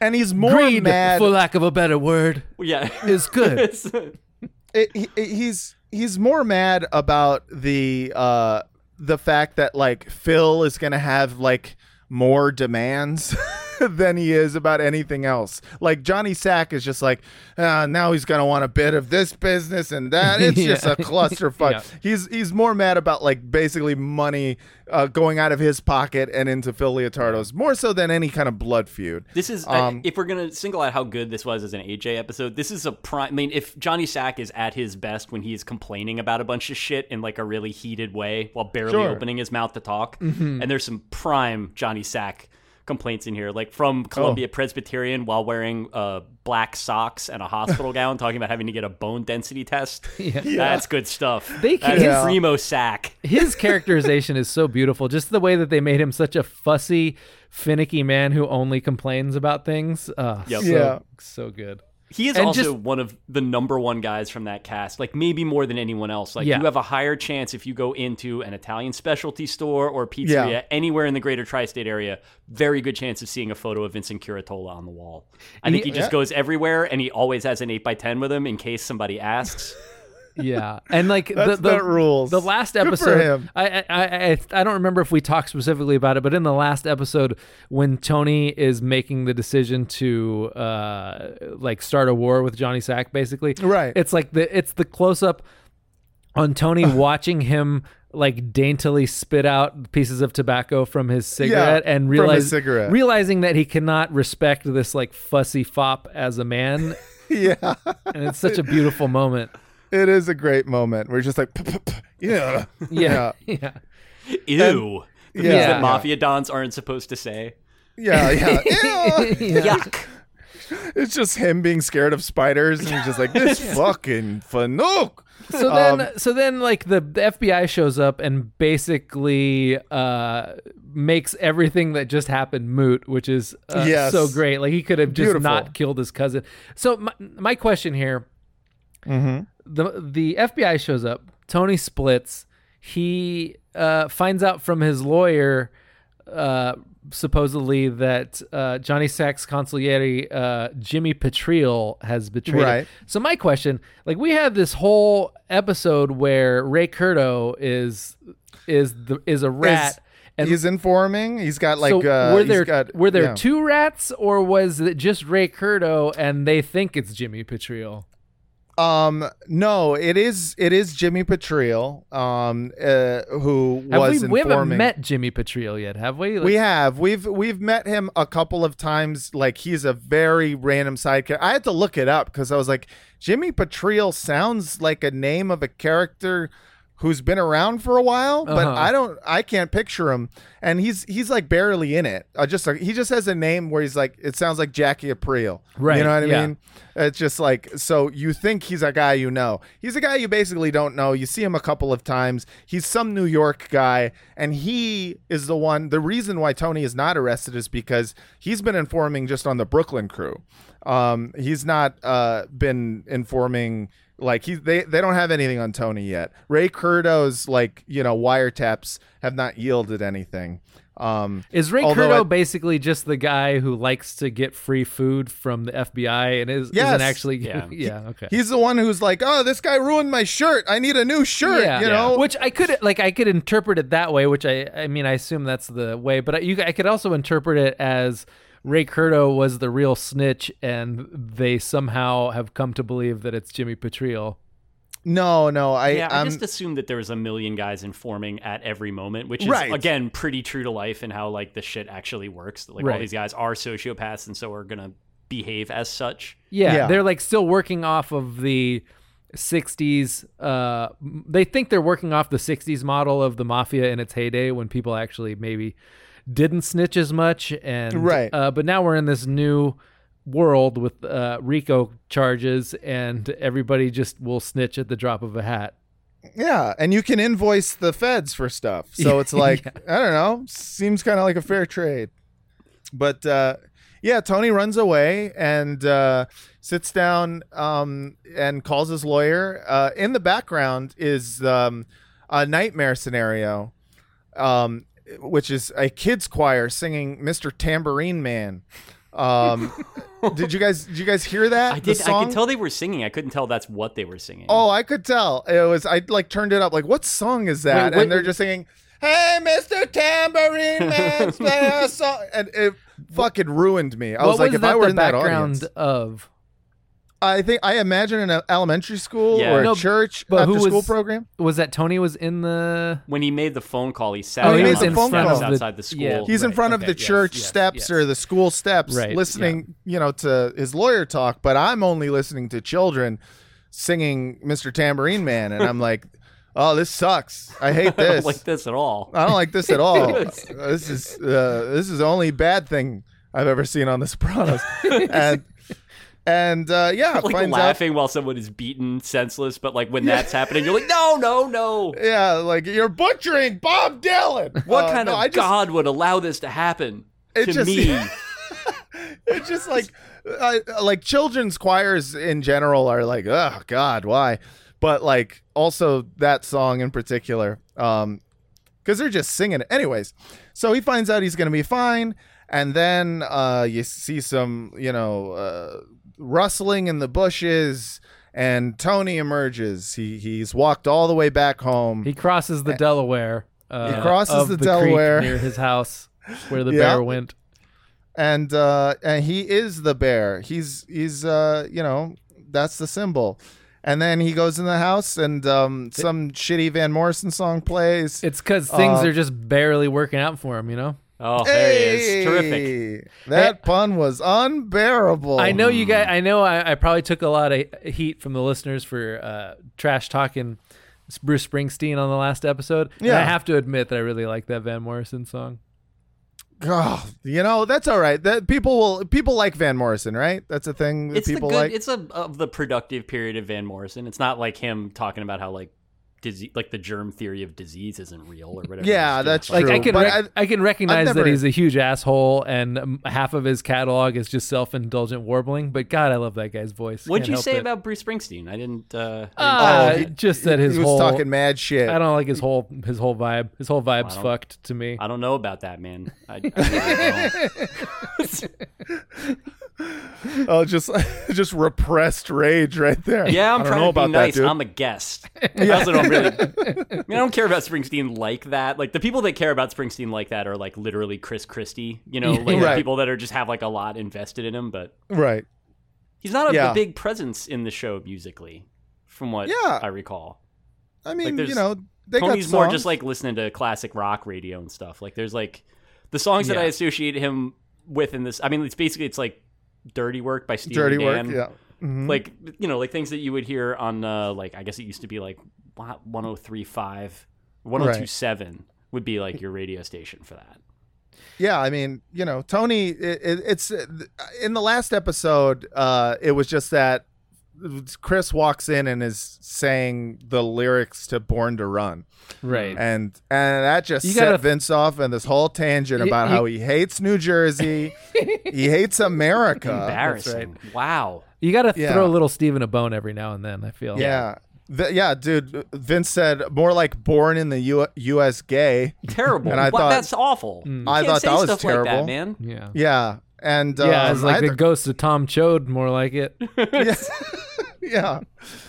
Um, Or and like he's the like, F Street Band. That's what you would have said. That's- yeah. Right, yeah. Uh-huh. Because you, I don't think that about them. I he's would've. like more like uh, Bruce Springsteen because he's a Jew. Yeah, and he wow, said that. what? Yeah. and I was like, wow, man, Yeah. not cool. Just going in a Anyways, different direction um, and then it fades to black and the episode ends um so favorite least favorite real quick i say my favorite thing in the world uh in this episode is um watching tony wrestle with the fact that his son might be gay slash an event planner. Just wonderful just wonderful to watch him accept the fact that his son might be gay and possibly be okay with it if it means he has a goal. So that was my favorite. Um vince do you have a favorite least favorite?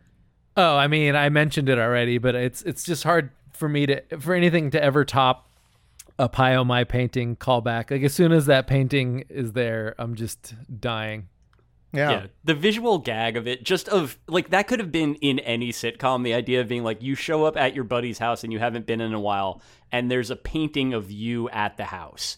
That is a funny scenario under Yeah. any, and e- before you include because I loved that scene very much. I think it's probably my favorite from it. It also has um another thing that I have like treasured and really enjoyed in terms of rewatching these, which is um, emotional Paulie Walnuts, where he's trying to be manipulative and just comes off like a neglected grandma, where he's like, "We Yeah. don't come visit no more Yeah.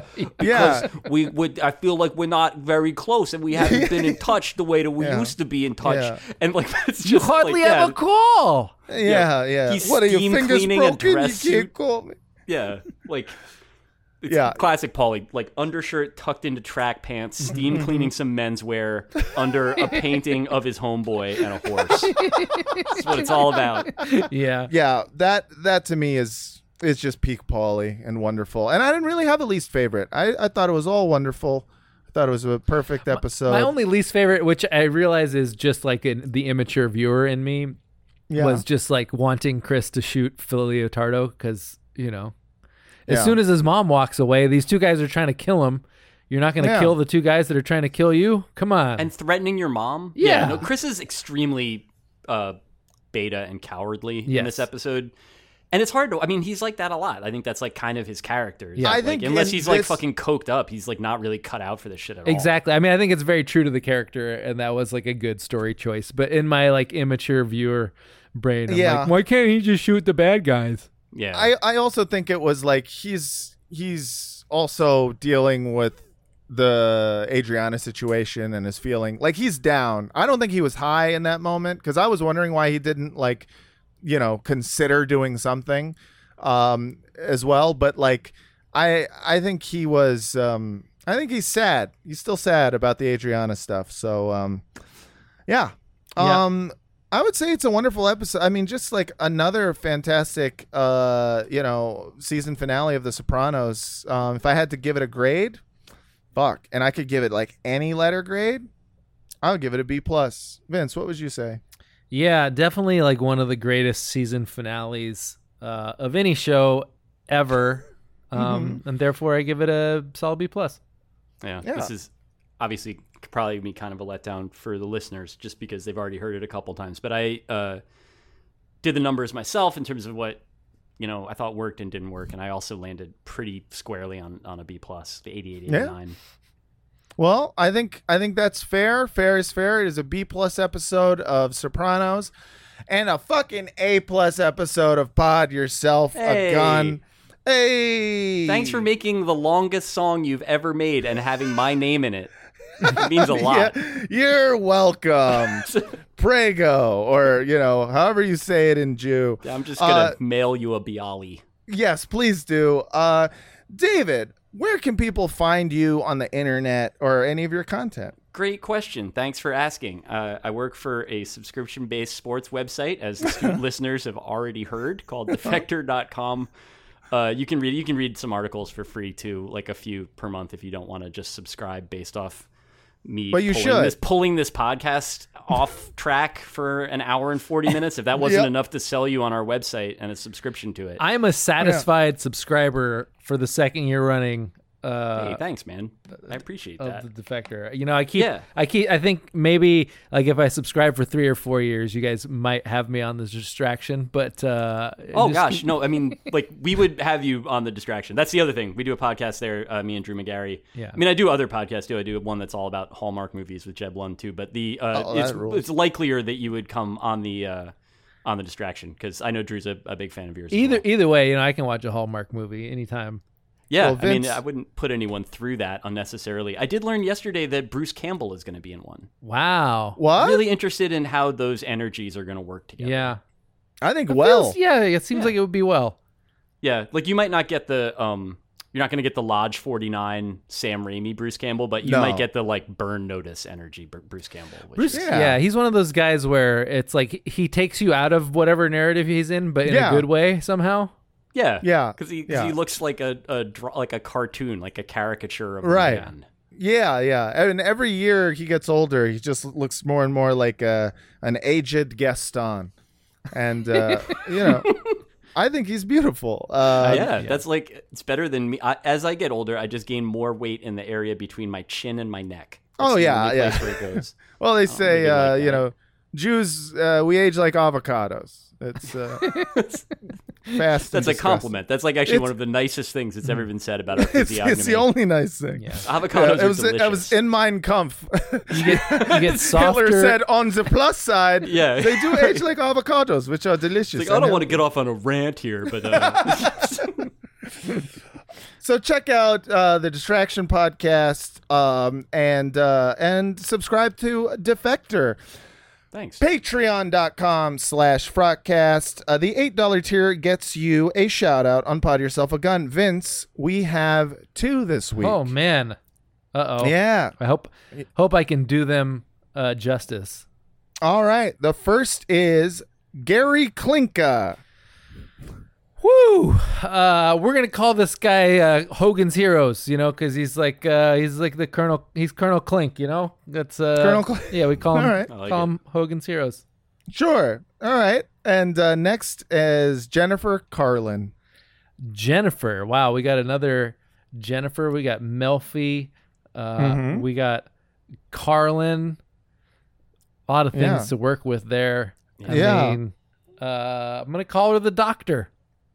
All right. Call her Doc. I- You'll call her Doc. Je- Yeah. Jennifer, Doc Carlin. I was That gonna go actually, with like- something George Carlin based, but I couldn't really think of a succinct uh, George Carlin reference, unfortunately. Yeah, uh, the words you can't say. I don't know. Yeah. He doesn't have anything succinct. That's his No. whole thing. Is yeah, that long, was his deal.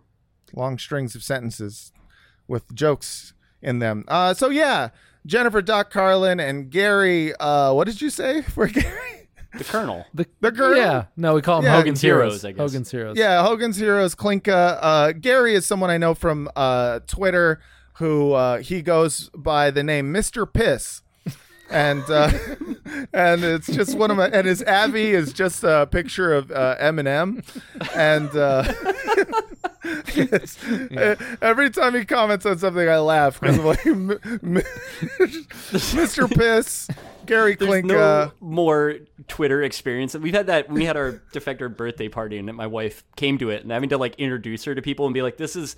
Well, I know him as Doctor Underscore Ass. Yeah. but his real name is Jared. It's like we followed each other for a long time. It's really Yeah. Mr. Piss. Yeah, these are Might my be goofy, friends. but you gotta call him Mister. yeah, exactly. They call me Mr. Piss. um, so, uh, once again, patreon.com slash frotcast. $8 tier gets you the shout out. Also, um, coming up real soon, and we're going to do an announcement later. Um, Vince and I and producer Brent Flyberg will be doing a live riff track of the Many Saints of Newark, and it's going to be live on Discord so that we don't get like sued or whatever. So check that out. Uh, an announcement will be coming for that soon. You mark it in your calendars. It's going to be a lot of fun. Frotcast at gmail.com for all your questions, comments, and concerns. Vince, what is the Google Voice number? 415-275-0030. All right, everybody. Thanks so much once again for listening to this amazing season of Pod Yourself a Gun. And until next season, don't stop believing.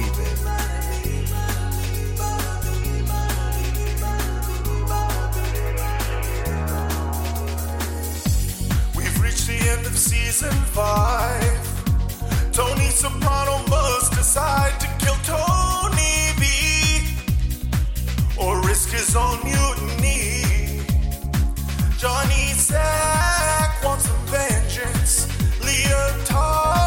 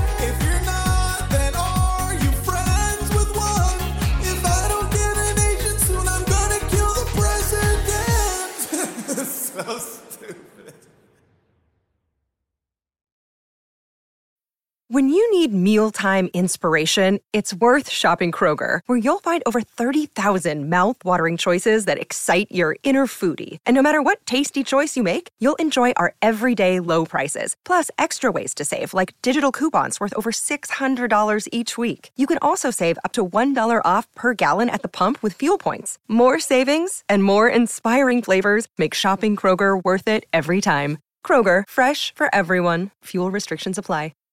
Save big on brunch for mom, all in the Kroger app. Get 16 ounce packs of flavorful Angus 90% lean ground sirloin for $4.99 each with a digital coupon. Then buy two get two free on 12 packs of delicious Coca Cola, Pepsi, or 7UP, all with your card. Shop these deals at your local Kroger today or tap the screen now to download the Kroger app to save big today. Kroger, fresh for everyone. Prices and product availability subject to change. Restrictions apply. See site for details.